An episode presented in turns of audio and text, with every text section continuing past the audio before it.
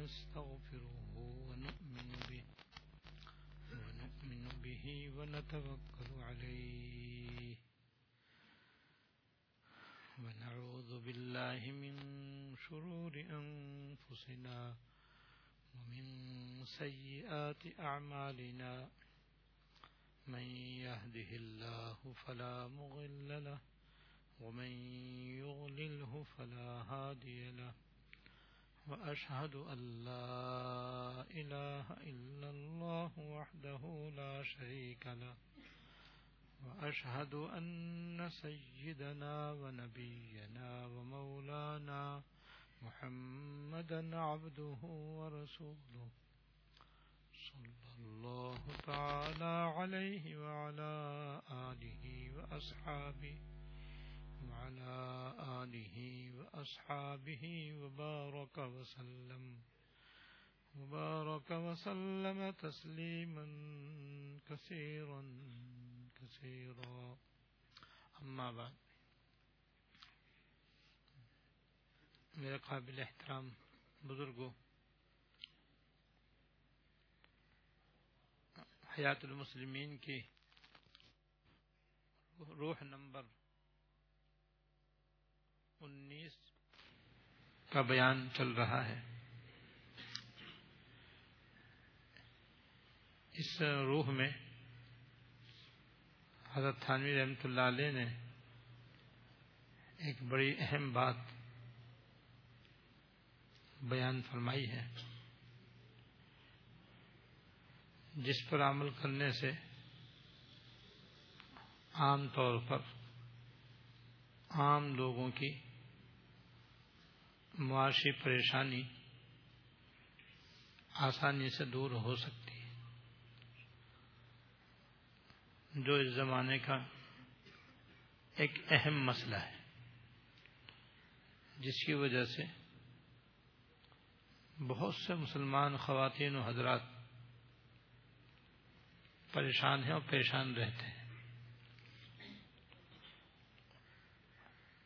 ان کے لیے یہ بہت ہی کامیاب نسخہ ہے۔ انہیں چاہیے کہ بلا تاخیر اس پر عمل کریں اور اپنی پریشانی سے نجات پائیں۔ اب تک جو باتیں میں نے اس سلسلے میں بیان کی ہیں وہ بطور تمہید کے تھیں۔ اور اس طور پر تھیں کہ وہ سب باتیں ایسی ہیں جو بہت ہی قابل توجہ ہیں اور ان پر عمل نہ کرنے کی وجہ سے بھی بہت سے مسلمان معاشی پریشانی میں مبتلا رہتے ہیں۔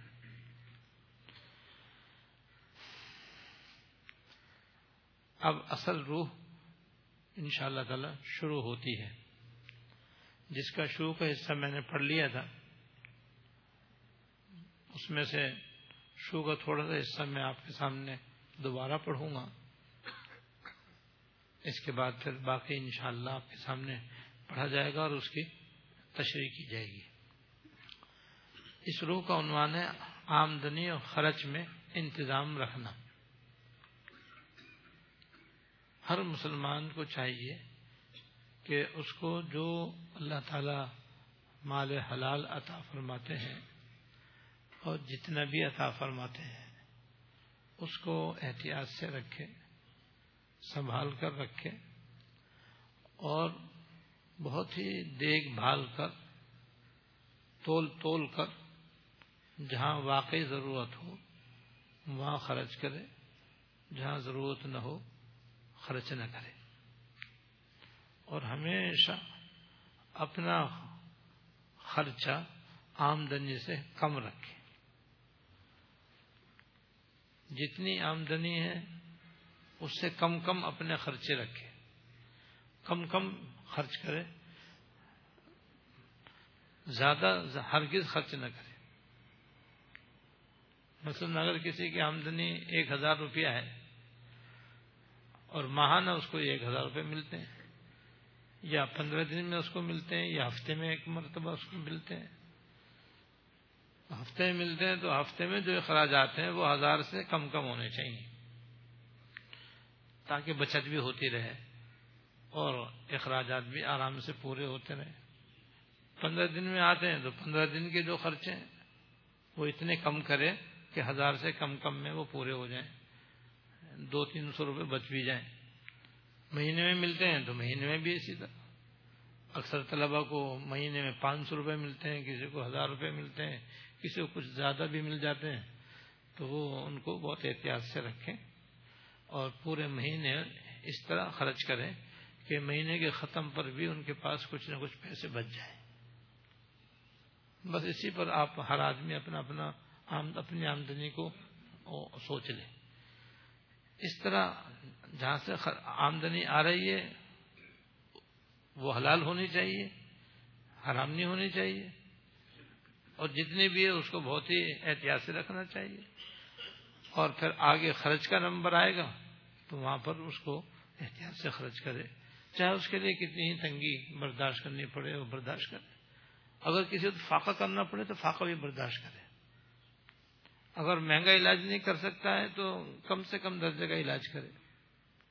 جو کم سے کم سستے سے سستا علاج ہو تو اختیار کرے، کیونکہ اس حیثیت اتنی۔ جیسی حیثیت ویسے علاج، کوئی ضروری نہیں ہے کہ حیثیت تو علاج، حیثیت تو بڑے علاج کی ہے نہیں، مہنگے علاج کی ہے نہیں، اور کر رہا ہے مہنگے سے مہنگا علاج۔ تو یہ خود اپنے آپ کو پریشانی میں ڈالنا ہے اور مصیبت میں ڈالنا ہے، شفا تو دوا کے اندر نہیں ہے۔ شفا تو ڈاکٹر کے ہاتھ میں نہیں ہے۔ شفا تو صرف اور صرف اللہ تعالیٰ کے ہاتھ میں ہے۔ ڈاکٹر اور دوا تو اس کا ایک ذریعہ اور سبب ہے۔ تو آمدنی خرچ کا انتظام رکھنا یہ ایسا بہترین گر ہے کہ اگر ہم اس پر عمل کر لیں تو بس ہماری معاشی پریشانی جو ہر مہینے عام طور پر ملازمین کو پیش آتی ہے اور غیر ملازمین کو بھی پیش آتی ہے، یہ ختم ہو جائے گی ان شاء اللہ اور معاشی طور پر آدمی کو سکون مل جانا، بے فکری نصیب ہو جانا، دل جمی حاصل ہو جانا ایک سوئی نصیب ہو جانا بہت بڑی دولت ہے، بہت بڑی نعمت ہے۔ یہ وہ نعمت ہے کہ بادشاہوں کو بھی نصیب نہیں، وہ ایک سوئی نصیب ہی نہیں۔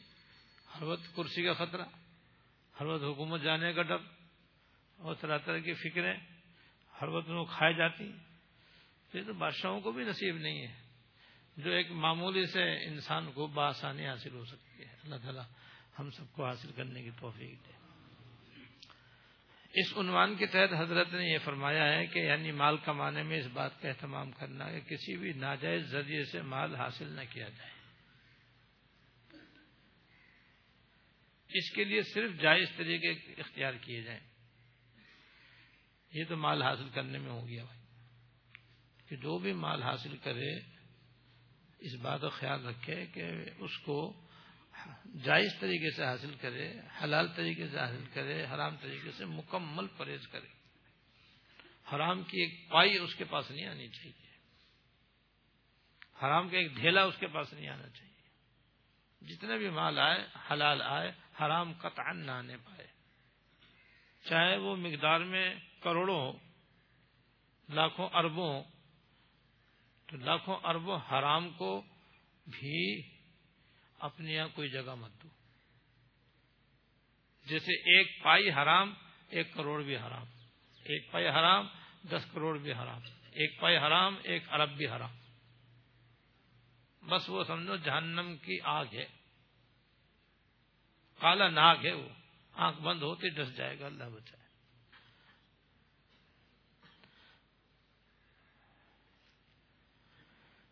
لہذا ناجائز طریقوں سے مال حاصل نہ کرے۔ صرف اور صرف جائز طریقے سے اور حلال طریقے سے مال حاصل کرے، ایک تو یہ بات یاد رکھے اور ہمیشہ زندگی بھر اس پر عمل کرتا رہے۔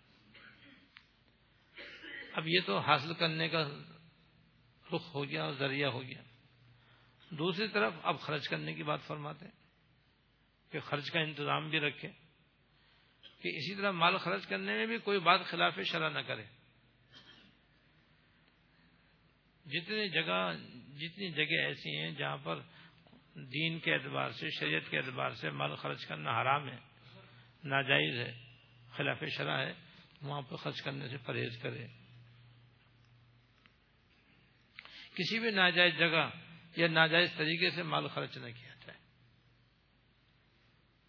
جہاں جائز ہو یا جہاں خرچ کرنا موجب اجر و ثواب ہو، وہاں پہ خرچ کرے یا کم از کم یہ کہ جائز ہو تو بقد روز وہاں پہ خرچ کرے۔ یہ ہے وہ گر جو حضرت نے اس میں لکھا ہے۔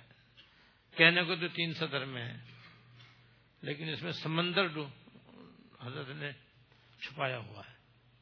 یہ دریا بکوزہ کا مزداق۔ کہ کوئی لوٹے میں دریا بند کر دے، تو ایسی سمجھو اس بات میں آفیت اور راحت اور معاشی تنگی کے دور ہونے کا گر حضرت نے بیان فرما دیا ہے، جو ہزاروں طریقوں سے بڑھ کر ہے اس کے بعد حضرت نے فرمایا، قیامت کے دن پانچ سوالات ہوں گے۔ قیامت کے دن پانچ آدمی سے سوال کیے جائیں گے۔ حدیث شریف میں آتا ہے کہ لائزال قدم عادن حتیس اللہ خمسن میدان قیامت میں جہاں حساب و کتاب بالکل برحق ہے۔ اللہ تعالی ہمارے ساتھ حساب کا معاملہ نہ فرمائے۔ بغیر حساب ہی کے درگزر کا معاملہ فرمائے۔ اور اگر حساب لے تو اللہ تعالیٰ آسان حساب لے۔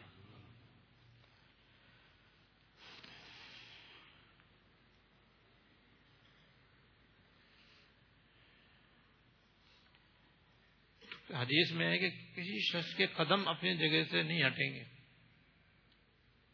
جب تو اس سے پانچ باتوں کے بارے میں جواب نہیں لے لیا جائے گا۔ پانچ باتیں پوچھی جائیں گی، جب وہ ان کا صحیح جواب دے گا، تب آگے چلنے دیا جائے گا، ورنہ جہاں کھڑا ہے وہیں کھڑا رہے گا وہ۔ لائے زالو قدم آپ دن حتیس اللہ خن سے بندے کے قدم اپنی جگہ سے نہیں ہٹیں گے جب تک اس سے پانچ باتوں کے متعلق سوال نہ ہوگا۔ ان میں سے حضرت فرماتے ہیں کہ ان پانچ باتوں میں سے ایک سوال یہ ہوگا کہ بتاؤ تم نے یہ مال کہاں سے کمایا تھا؟ حلال طریقے سے حاصل کیا تھا؟ جائز طریقے سے کمایا تھا؟ یا حرام طریقے سے کمایا تھا؟ ناجائز ذرائع سے تم نے حاصل کیا تھا؟ بتاؤ۔ وہاں کون جواب دے گا بھائی؟ کتنا مشکل ہوگا وہاں پہ جواب دینا۔ وہاں تو ہر بات لکھی ہوئی سامنے ہوگی۔ پوری زندگی کا نام اعمال ہاتھ میں ہوگا۔ دیکھ لو تم زندگی میں کیا کر کے آئے ہو دنیا کے اندر۔ حلال کما کے آئے ہو یا حرام؟ حلال کھا کے آئے ہو یا حرام؟ ناجائز جو خرچ کر کے آئے جائز طریقے سے؟ ہر بات سامنے ہوگی، جھوٹ نہیں بول سکتا آدمی وہاں پر۔ وہاں کوئی تعویل نہیں چل سکتی۔ لہذا وہاں کا جواب دینے کے لیے ابھی تیاری کا وقت ہے۔ ابھی ہم اپنی زندگی کا جائزہ لے لیں کہ ہم نے کن کن ناجائز طریقوں سے پیسہ حاصل کیا ہے۔ مال حاصل کیا ہے، روپیہ حاصل کیا ہے۔ اپنا اچھی طریقے سے یہی حساب کر لیں۔ اور حدیث میں بھی اس کی تعلیم ہے حاصب و قبل تو حاصب ہو اپنا حساب کر لو، حساب ہونے سے پہلے۔ آخرت میں تو حساب ہونا ہے۔ وہاں کا حساب دینے سے پہلے دنیا میں اپنے حساب صاف کر لو۔ پہلے اپنا کھاتا صحیح کر لو، تاکہ جب سرکار میں پیش ہو تو وہاں پر صحیح کا نشان بنے۔ غلط نہ نکلے کچھ۔ تو سب سے پہلے یہ سوال ہوا کہ بتاؤ تم نے یہ مال کس طریقے سے حاصل کیا تھا؟ کہاں سے حاصل کیا تھا؟ جائز طریقے سے حاصل کیا تھا یا ناجائز طریقے سے حاصل کیا تھا؟ آج فکر کر لو، کل جواب دینا آسان ہوگا ان شاء اللہ تعالی۔ اور آج ہم نے بے فکری کے ساتھ جو بھی پیسہ آتا ہے کہ آنے دو بھائی، آنے دو، بس آ رہا ہے۔ آ تو رہا ہے نا، آ تو رہا ہے نا۔ اب چاہے حلال آ رہا ہے، چاہے حرام آ رہا ہے، چوری کا آ رہا ہے، ڈاکے کا آ رہا ہے، ناجائز طریقے سے آ رہا ہے، اور جناب ڈیوٹی کی چوری دے کر کے آ رہا ہے۔ کم تول، کم ناپ کر آ رہا ہے۔ تو کل جواب دینا مشکل ہوگا۔ تو ایک تو یہ پانچ میں سے ایک سوال یہ ہو، ہر آدمی سے۔ یہ بتاؤ، تم نے دنیا کے اندر جو پچاس سال گزارے تھے، ساٹھ سال گزارے تھے، سو سال گزارے تھے، اس میں تم نے بے شمار مال کمایا تھا۔ بے شمار تم نے مال حاصل کیا تھا۔ ہر مہینے، ہر ہفتے، ہر سال تم کو نفع ہوتا تھا اور تمہارے، تم کو کہاں سے حاصل ہوتا تھا؟ کن ذرائع سے جائز یا نہ جائز یہ پوچھا جائے گا۔ اور دوسرا اور کہاں تم نے اسے خرچ کیا بتاؤ؟ اس لیے وہ تو ہم نے دیا تھا تم کو۔ ہماری تمہارے پاس امانت تھی وہ۔ وہ ظاہر ہم نے تم کو مالک بنا دیا تھا، لیکن ہم نے اپنے احکام کی پابندی بھی تمہارے اوپر لگائی تھی کہ یہ مال ہم تم دے رہے ہیں، لیکن ہمارے بتائے ہوئے احکام کے مطابق اس کو خرچ کرنا ہوگا۔ تو یہ بتا دیا تھا کہاں کہاں مال خرچ کرنا حرام اور ناجائز ہے۔ کہاں کہاں خرچ کرنا جائز اور مباح ہے؟ کہاں کہاں خرچ کرنا نیکی اور عبادت ہے؟ سب تمہارے سامنے کھول دیا تھا۔ اب بتاؤ تم نے اپنا مال جو ہے کہاں کہاں خرچ کیا تھا؟ جھوٹ بولے گا تو اس کا کھاتا سامنے کھلا ہوا ہوگا نام مال اس کے ہاتھ ہی میں ہوگا۔ سب اس کے سامنے۔ بہت ہی خطرناک بات ہے۔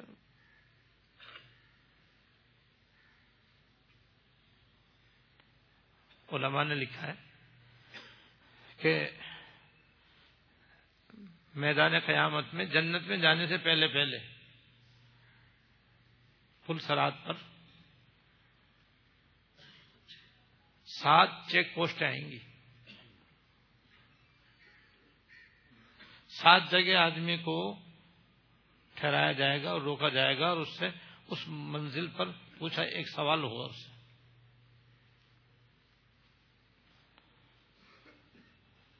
اگر وہ اس سوال سے پاس ہو جائے گا تو پھر آگے جائے گا، ورنہ تو وہیں سے اللہ بچائے دو زخم میں ڈال دیا جائے گا۔ وہ مختلف ہیں، اس میں کافی تفصیل ہے۔ اس وقت اس کو بیان کرنے کا ارادہ نہیں ہے، پوری طرح یاد بھی نہیں ہے۔ لیکن اس میں جو سب سے آخری چیک پوسٹ ہے، جہاں بڑے بڑے عابد، زائد، حاجی، نمازی بھی جا کر کے اٹک جائیں گے اور بہت کم اس سے پاس ہو سکیں گے۔ وہ مال کمانا اور خرچ کرنے کا مرحلہ ہوگا۔ وہاں پہنچ کر یہ پوچھا جائے کہ تم نے مال کہاں سے کمایا اور کہاں خرچ کے کس کس کا حق مارا؟ کس کس کا حق دبایا؟ کس کے ساتھ میں نے زیادتی کی؟ کس کس کو اس کا حق نہیں دیا؟ وہاں یہ پوچھا جائے گا۔ یعنی حقوق العباد کے متعلق اس میں سوال جواب ہوگا۔ کہتے ہیں، وہ جو پہلی، دوسری، تیسری، چوتھی، پانچویں، چھٹی چیک پوسٹ سے بھی پاس ہو گیا، وہ اس آخری پوسٹ میں آ کر کے اٹک جائے گا، اور یہاں سے پاس ہونے والے بہت ہی کم ہوں گے۔ تب کہیں جا کر کے جنت میں جانا نصیب ہوگا۔ جو یہاں پاس ہو جائیں گے، وہ جنت میں جائیں گے، ورنہ اللہ بچائے، حدیث میں آتا من کا تھا میرا سا وارثی خطا اللہ میرا سا مل جن جو شخص اپنے میراث کی، جو وارث کی میراث ختم کر دے گا یعنی نہیں دے گا، اللہ تعالیٰ جنت میں سے اس کا حصہ ختم کر دیں گے۔ تو وہی میراث میں بھی تو اللہ تعالیٰ مال عطا فرماتے ہیں، پھر آدمی وارثوں کا حق مار لیتا ہے۔ خاص طور سے بیٹیوں کو حق دیا نہیں جاتا، بہنوں کو حق نہیں دیا جاتا، ماں کو حق نہیں دیا جاتا۔ حضرت کے بیان میں خود آگے تفصیل آ رہی ہے۔ اور حدیث میں کہ کسی نے کسی کی ناحک ایک بالش زمین اپنے قبضے میں لے لی، غصب کر لی۔ تو قیامت کے دن اس کو دو عذاب ہوں گے۔ ایک حدیث میں تو یہ عذاب آیا کہ اس مٹی کو ساتوں زمینوں سے نکال کر اور اس کا ہار بنا کر اسے گلے میں ڈالا جائے اور چلو، میدان قیامت میں۔ لے کے چلو، اس کو دنیا میں تم نے غصب کی تھی، اب چلو۔ چلے گا کیا؟ اس کو لے کر ٹنو مٹی ہوگی وہ تو۔ زمینی گہرائی کو کون پہنچ سکتا ہے؟ ساتوں زمینوں میں سے ایک بارش زمین نکالی جائے گی۔ کتنا بڑا عذاب ہے، کتنا بڑا وبال ہے۔ اور دوسری روایت میں اس طرح ہے کہ اس سے کہا جائے گا ساتوں زمینوں میں سے یہ زمین نکالو۔ کھدائی کرو۔ نکالو ساتوں زمینوں میں سے۔ ایک بارش زمین جو تم نے فلاں کی اپنے قبضے میں لے لی تھی، اپنے اس پہ تم نے نحق قبضہ کر لیا تھا۔ اور جب وہ نکال لے گا، اول تو نکالنا کتنا بڑا عذاب ہوگا، کیسے نکالے گا؟ اس طرح نکالے گا؟ اور پھر وہ اسے گلے میں ڈال دی جائے گی اسے جہنم میں ڈال دیا جائے گا۔ کہ دا اس زمین کو لے جا جہنم میں۔ یعنی ایک بارش دنیا میں زمین کھانے کی وجہ سے، غصب کرنے کی وجہ سے اس کو جہنم میں ڈال دیا جائے گا۔ ایک بارش کی کیا حقیقت ہے؟ نہ مکان بنے، نہ دکان بنے، نہ چرپائی رکھی جا سکے، نہ بیٹھی سکے۔ لیکن لوگ ایک ایک انچ کی پرواہ نہیں کرتے۔ ایک انچ زمین بھی کسی کی لینا حرام ہے۔ ایک بارش تو بہت ہوتی ایک گز، دس گز تو بہت ہوتی یہاں تو زمینوں کے زمین لوگ ہڑپ کیے بیٹھے ہیں۔ قبضہ گروپ جو ہے، کتنے زمینوں پر، مکانوں پر، دکانوں پر، فلیٹوں پر قبضہ کیے بیٹھا زمینوں پہ قبضہ ایک عام بات ہے۔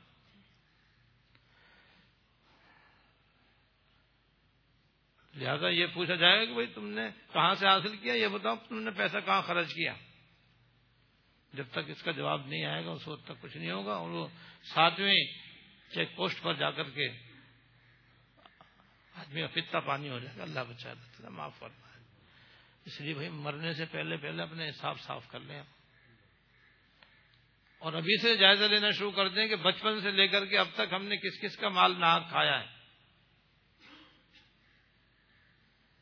جس کا کھایا ہے اس کو واپس کرو اور وہ نہیں ملتا ہے تو اس کی طرف سے خیرات کرو اور خود بھی توبہ کرو اور ان کے لیے بھی استغفار کرو کہ اللہ آپ اس کو بھی بخش دیں، مجھے بھی بخش دیں تاکہ وہ کل آخرت میں مجھ سے مطالبہ ہی نہ کرے۔ اور موجودہ زندگی کو اس ناجائز طریقے سے مال حاصل کرنے سے بالکل پاک کریں اور پاک ہی رکھیں۔ کہ ہماری ملکیت میں ایک پائے بھی حرام کی نہیں آنی چاہیے، ایک پائے بھی ہمارے پاس ناجائز نہیں آنی چاہیے، ناجائز طریقے سے نہیں آنی چاہیے۔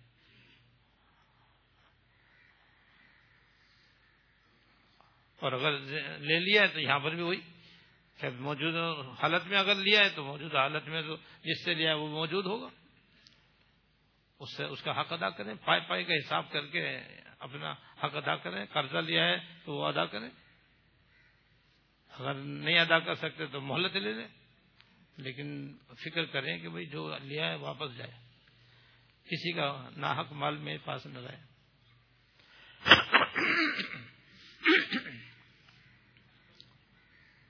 اور اگر زندگی میں ادائیگی مشکل ہو جائے تو وسیعت کرنا واجب ہے۔ وسیعت لکھیں اپنے وسیعت نامے کے اندر کہ فلاں فلاں کے اتنے پیسے میرے ذمہ واجب رہتا ہے۔ میں کوشش کر رہا ہوں، اپنی زندگی میں ادا کر دوں۔ اگر ادا نہ کر سکوں تو میرے مرنے کے بعد میرے بقیہ مال میں سے اس کو ادا کر دیا جائے۔ وسیعت کرنا واجب ہے۔ دیکھو، دین کی باتیں دیکھو، کیسی فکر کی باتیں ہیں۔ ہم آزاد نہیں ہیں کہ جس طرح چاہیں کمائیں، جس طرح چاہیں کھائیں۔ جیسے ہماری مرضی، ہم جس وقت چاہیں نماز پڑھیں، جس وقت چاہیں نماز نہ پڑھیں، ہمیں کوئی اختیار نہیں۔ وقت پہ نماز پڑھنی ہوگی۔ وقت سے پہلے نماز نہیں ہو سکتی، وقت کے بعد نماز قضا ہو جائے گی۔ اسی طرح مال بھی، مال میں بھی ہم آزاد نہیں ہیں۔ تو یہ قیامت کے دن پانچ سوال ہوں گے، اس میں سے ایک سوال یہ بھی ہے۔ سرات پہ سے گزریں گے تو وہاں پر حقوق العباد کی آخر میں باس پرس ہوگی، جو حقوق العباد میں پاک صاف نکلے گا تو وہ جنت میں جائے گا انشاءاللہ۔ اس لیے ہم سب بھائی اپنی اصلاح کے لیے یہاں جمع ہوتے ہیں۔ اور کوئی غرض نہیں یہاں پہ کوئی تقریر و خطاب نہیں ہے، کوئی لچھے دار تقریر نہیں ہے، کوئی مزیدار بیان نہیں کہ جس کے میں بیٹھ کر جھومے ہم اور واہ واہ کریں۔ بس یہ تو بھائی فکر کی باتیں ہم سب ہی کو یہ مرحلہ سامنے آنے والا ہے۔ جو وہاں آنے والا ہے تو بس منہ تو قبل انت منہ تو حدیث میں۔ مرنے سے پہلے مر جاؤ۔ موت سے پہلے پہلے اپنے معاملات صاف اور صحیح کر لو۔ کیوں؟ مرنے کے بعد تو کچھ بھی نہیں کر سکتے۔ مرنے کے بعد کچھ نہیں ہو سکتا۔ پھر تو دوسروں کے موت آ جائیں۔ کوئی ہمارے لیے سال ثواب کر دے کر دے۔ نہ کرے نہ کرے۔ کوئی ہمارے لیے دعائیں مغفرت کر دے تو کر دے، نہ کرے تو ہم تھوڑی خود کر سکتے ہیں اپنے لیے۔ کرے بھی تو ہمارے حق میں نافع نہیں تو مرنے سے پہلے مر جائیں۔ حاصل و قبل تو ہاں سب حساب سے پہلے پہلے حساب کر لو۔ تو حساب کی گھڑی آنے والی ہے۔ حساب کا وقت اور منزل سامنے۔ اس لیے اپنی زندگی میں اپنے مالیات کے معاملے کو صاف کر لیں۔ اور ایسی احتیاط سے زندگی گزارے کہ کسی کی حق تلفی نہ ہونے پائے۔ کسی کے ساتھ کوئی زیادتی نہ ہونے پائے۔ کسی کا حق نہ مارا جائے۔ اس کے بعد حضرت نے تین عنوانات کے تحت مثالیں بیان فرمائی ہیں، جو نہایت ہی اہم ہے پہلا عنوان تو یہ ہے کہ مال کمانے میں ناجائز طریقے استعمال نہ کرے۔ اس کی پھر مثالیں دی ہیں۔ حضرت مال کمانے کے ناجائز طریقے اور مثالیں ہو جائیں گی اس میں تو۔ یہ بہت اہم ہے۔ پھر دوسرا عنوان ہے مال کو ناجائز موقعوں پر خرچ نہ کریں۔ اس میں بھی حضرت نے مثالیں دی ہیں کہ جو فلاں فلاں کاموں کے اندر پیسے خرچ کرنا ناجائز و حرام ہے۔ ایسی جگہ خرچ کرنے سے اپنے آپ کو دور رکھنا، اپنے آپ کو بچانا۔ وہ بطور مثال کے ہیں اسی کے مطابق ہم اپنے دور کی بھی بعض مثالیں سمجھ سکتے ہیں انشاءاللہ۔ پھر تیسرا عنوان ہے مال خرچ کرنے کی بہترین صورتیں۔ سبحان اللہ۔ کہ مال خرچ کریں تو کہاں خرچ کریں؟ ان جگہوں پر خرچ کرنا بہت ہی عمدہ اور بہترین باعث اجر و ثواب ہے۔ پھر اس میں بھی حضرت نے چند مثالیں دی ہیں۔ اس لیے میں عرض کر رہا تھا کہ حضرت نے اس روح کو بہت ہی اہتمام کے ساتھ اور بہت ہی عام فہم انداز میں تحریر فرمایا ہے۔ بس اللہ تعالی حضرت کو جزائے خیر عطا فرمائے اور حضرت کے درجات بلند سے بلندر فرمائے اور ہمیں ان پر عمل کی توفیق عطا فرمائے۔ آج پہلے عنوان کی چند باتیں انشاءاللہ بیان ہوں گی۔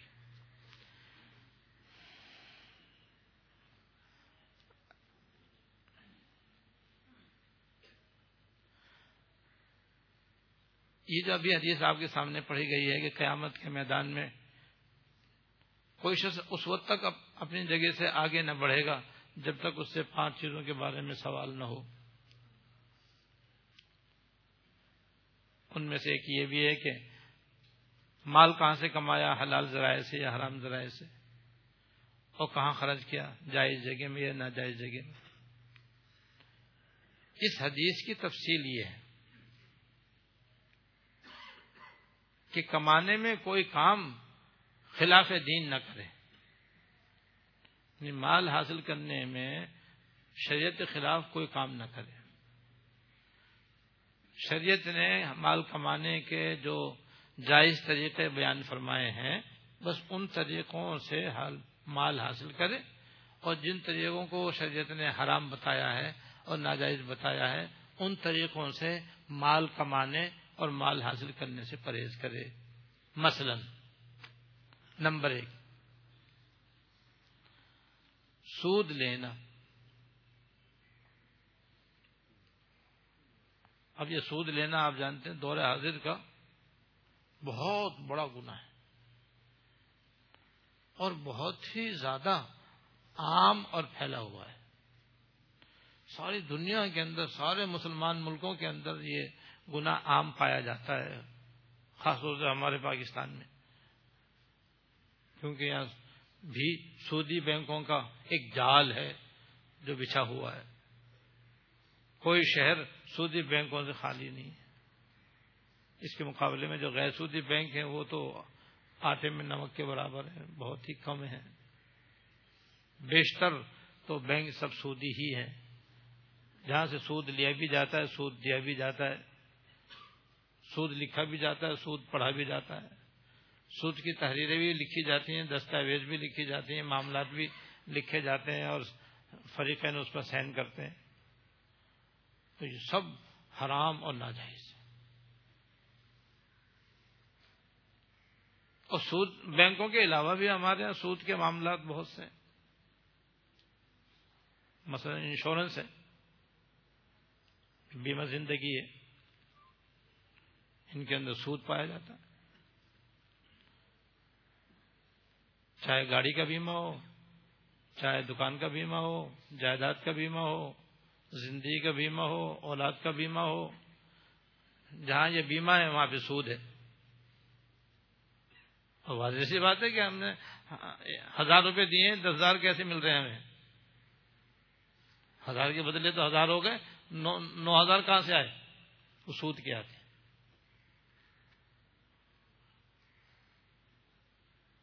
اور بیمہ کرنے والے ہی مسلمان، کرانے والے ہی مسلمان۔ اور یہ خالص سود حاصل کرنے اور کمانے کا ذریعہ ہے۔ اس کے مقابلے میں تقافل ہے جو علماء کرام نے تجویز فرمایا ہے، وہ سود سے پاک ہے لیکن وہ بہت ہی کم ہے اور اس کے اختیار کرنے والے مسلمان بھی بہت کم ہیں۔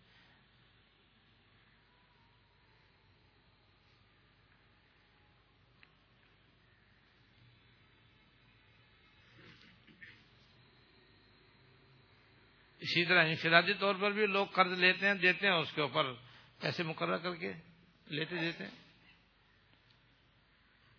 لوگ تاجروں کو بھی کہہ دیتے ہیں کہ ہم ایک لاکھ روپیہ آپ کو دے رہے ہیں، یہ دس لاکھ روپے دے رہے ہیں، فی الحال ہمیں تین ہزار روپے مہینہ چاہیے۔ آگے نفع ہوتا ہے، نقصان ہوتا ہے، ہمیں اس سے کوئی واسطہ نہیں۔ ہمارے لاکھ محفوظ۔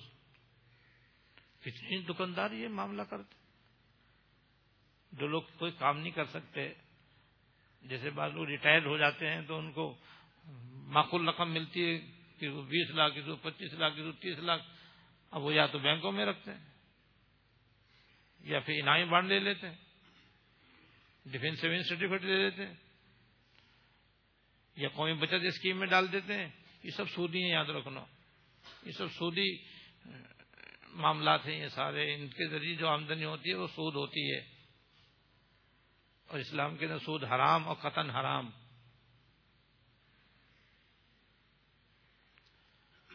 تو دکانداروں کو بھی لوگ پیسے دے دیتے ہیں کہ بھائی آپ ایک لاکھ روپیہ لو، اپنے کاروبار میں لگاؤ، کماؤ، کھاؤ، ہمیں تو مہینے مہینے تین ہزار روپے دے دیا کرو، بس۔ یہ سودی معاملہ ہے۔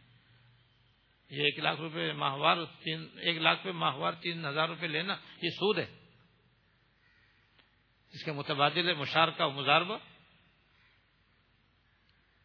اگر کوئی کرنا چاہے تو علماء اس کا طریقہ بتا سکتے اس طریقے سے لیں گے تو حلال ہوگا۔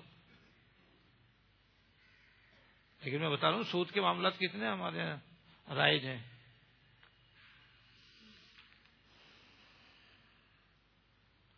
تو سود کے ذریعے جو پیسے آتے ہیں، اللہ بچائے، وہ خالص حرام کے ہیں۔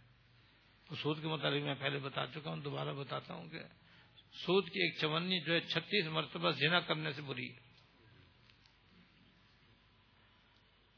سود کے اندر ستر سے زیادہ گنا ہیں، نقصانات ہیں۔ ادنا گنا ایسا ہے جیسے کوئی اپنی ماں کے ساتھ بدکاری کرے۔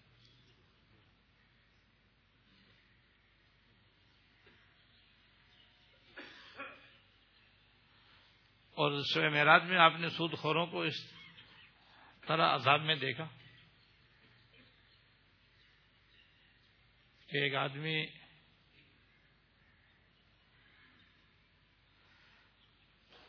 خون کی نہر کے بیچ میں کھڑا ہے۔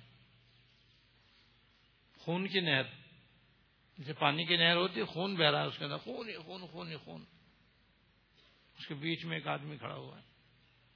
ظاہر خون میں کھڑا ہونا کتنی تکلیف کی بات ہے۔ خون ناپاک، خون گندا، خون تکلیف دہ اذیت ناک بدبو دار وہ جب کنارے پر آنے لگتا ہے تو کنارے پر ایک آدمی کھڑا ہوا، اتنے بڑے بڑے پتھر اس نے اپنے پاس رکھے ہوئے۔ جیسے یہ خون کی نہر سے نکلنے کا ارادہ کرتا ہے، وہ زور سے پتھر اٹھا کے مارتا ہے، تو لڑکتا ہوا پھر وہ وہیں بیچ میں چلا جاتا ہے۔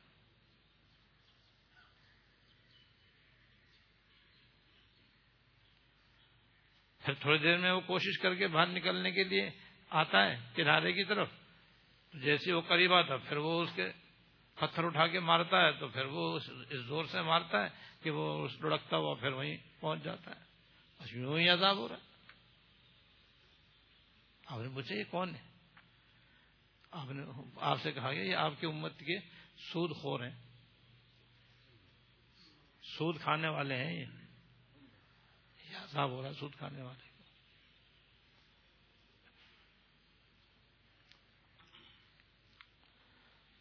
اور یہ سود کا معاملہ اچھے خاصے حاجی نمازی بھی کرتے ہیں۔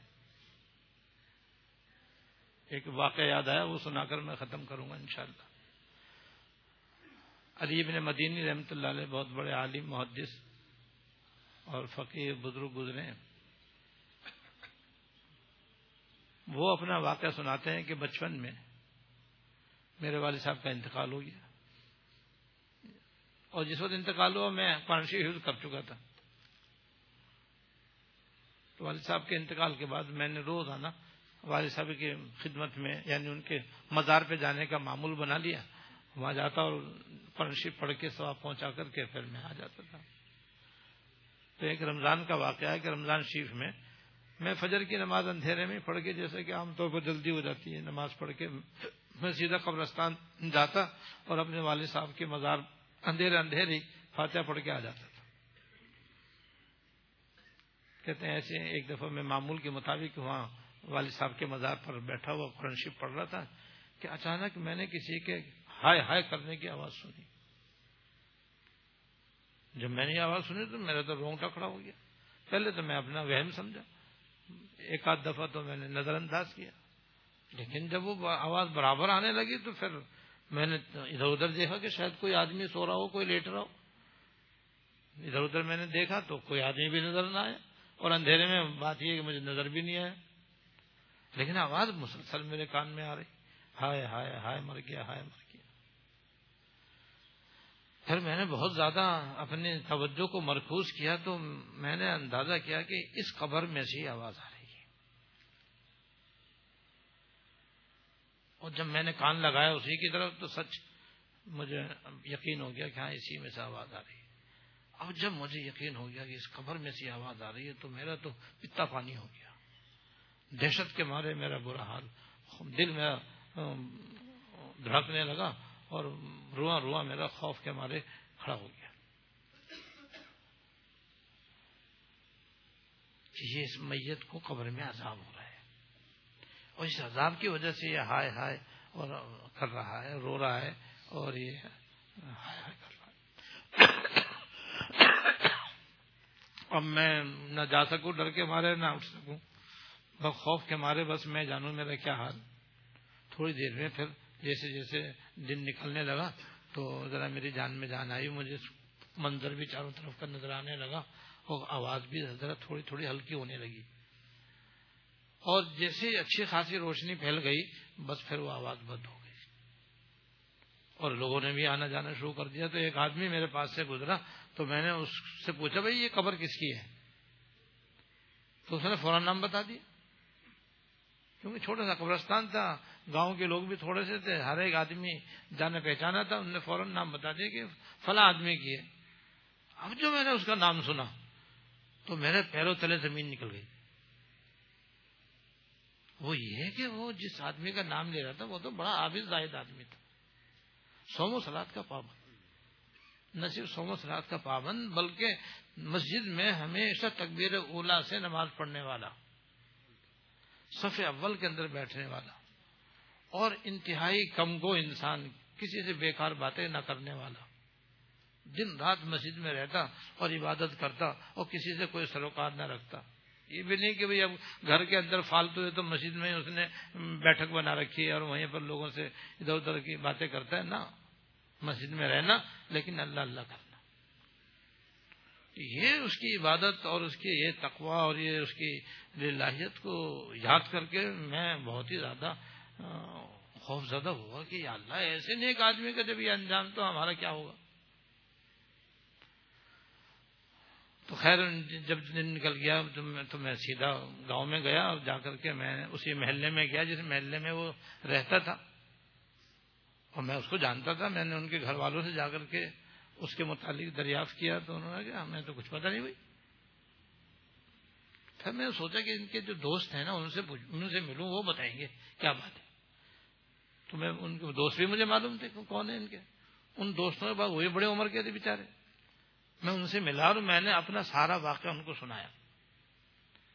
اور پھر اپنے تعجب کا اظہار کیا کہ میں تو ان کو اتنا عابد ظاہر سمجھتا تھا۔ لیکن حقیقت حال تو اللہ کو معلوم ہے۔ آپ لوگ اس کے دوست ہیں، یار ہیں، آپ لوگوں کو کچھ پتا ہو تو بتاؤ کیوں اس کو یہ عذاب ہوا؟ بلا وجہ تو عذاب ہو نہیں سکتا، کسی وجہ سے عذاب ہوا۔ جب انہوں نے میرا یہ واقعہ سنا تو ان کا بھی دل دہل گیا۔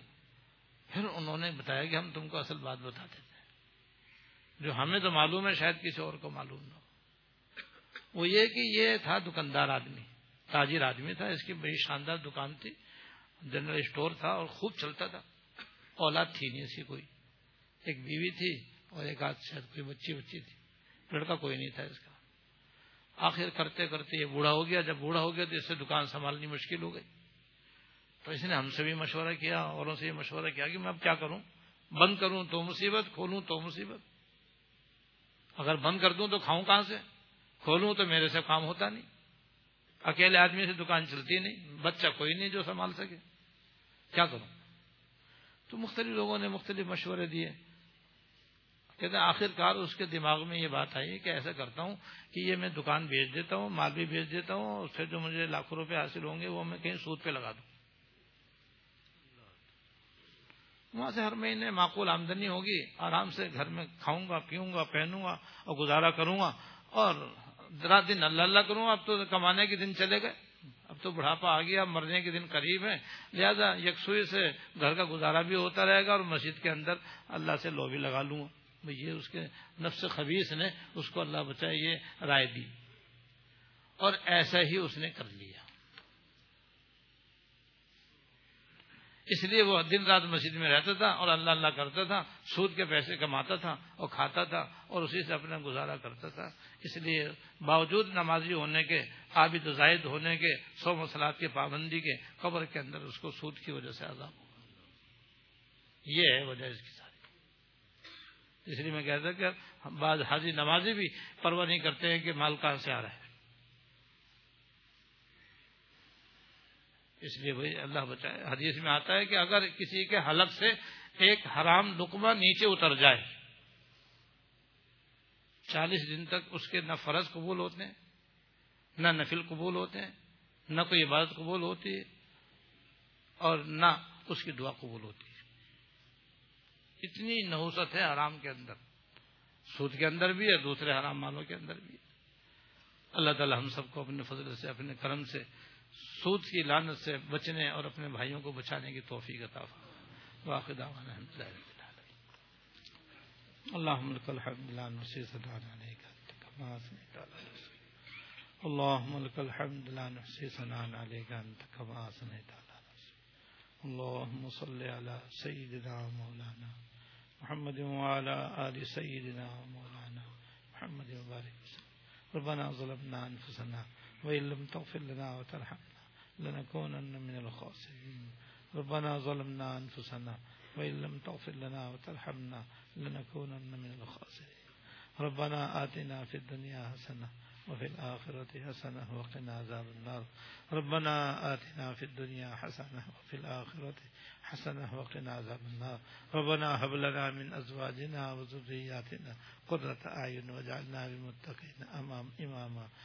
اللهم اعنا على تلاوة القرآن وذكرك وشكرك وحسن عبادتك اللهم إني نسأل علما نافعا ورزقا حلالا طيبا وشفاء من كل داء۔ یا اللہ ہمارے سارے اگلے پچھلے چھوٹے بڑے خفیہ علانیہ سارے گناہوں کو معاف فرما۔ یا اللہ اپنے رحمت سے، اپنے فضل سے حلال ذرائع مال حاصل کرنے کے، اختیار کرنے کی توفیق عطا فرما۔ اور حرام ذرائع سے ہمیشہ بچنے کی توفیق عطا فرما۔ اپنا مال بیجا اور غلط موقعوں پر خرچ کرنے سے بھی بچنے کی توفیق عطا فرما۔ ہم سب کو، ہماری اولاد و نسل کو تازندگی غیب سے بلا مشقت اور بغیر پریشانی کے خوب حلال اور طیب روزی برائے آخرت عطا فرما۔ خوب حلال و طیب روزی برائے آخرت عطا فرما۔ خوب حلال و طیب روزی برائے آخرت عطا فرما۔ دنیا اور آخرت کی ہر خیر عطا فرما، ہر بھلائی عطا فرما، ہر شر سے پناہ عطا فرما، ہر برائی سے پناہ عطا فرما۔ مرنے سے پہلے یا اللہ اپنے حساب صاف کرنے کی توفیق عطا فرما۔ جس جس کا کھایا ہے، لیا ہے، یا اللہ اس سے معاف کرانے یا ادا کرنے کی توفیق عطا فرما۔ یا اللہ دنیا سے اس حال میں اٹھانا کہ آپ کے کسی بندے کوئی حق ہمارے ذمہ باقی نہ ہو۔ یا اللہ دنیا سے اس حال میں اٹھانا، آپ کسی بندے کا کوئی حق ہمارے ذمہ نہ ہو، اور آپ بھی اپنے حقوق معاف فرما کر اٹھانا۔ آپ بھی اپنے حقوق معاف فرما کر اٹھانا، اور ہم کو یا اللہ معاف فرما دینا، ہم سے کوئی حساب نہ لینا۔ ربنا تقبل منا انك انت السميع العليم وتب علينا انك انت التواب الرحيم صلى الله تعالى على النبي الكريم محمد وعلى واصحابه اجمعين امين برحمتك تھوڑا سا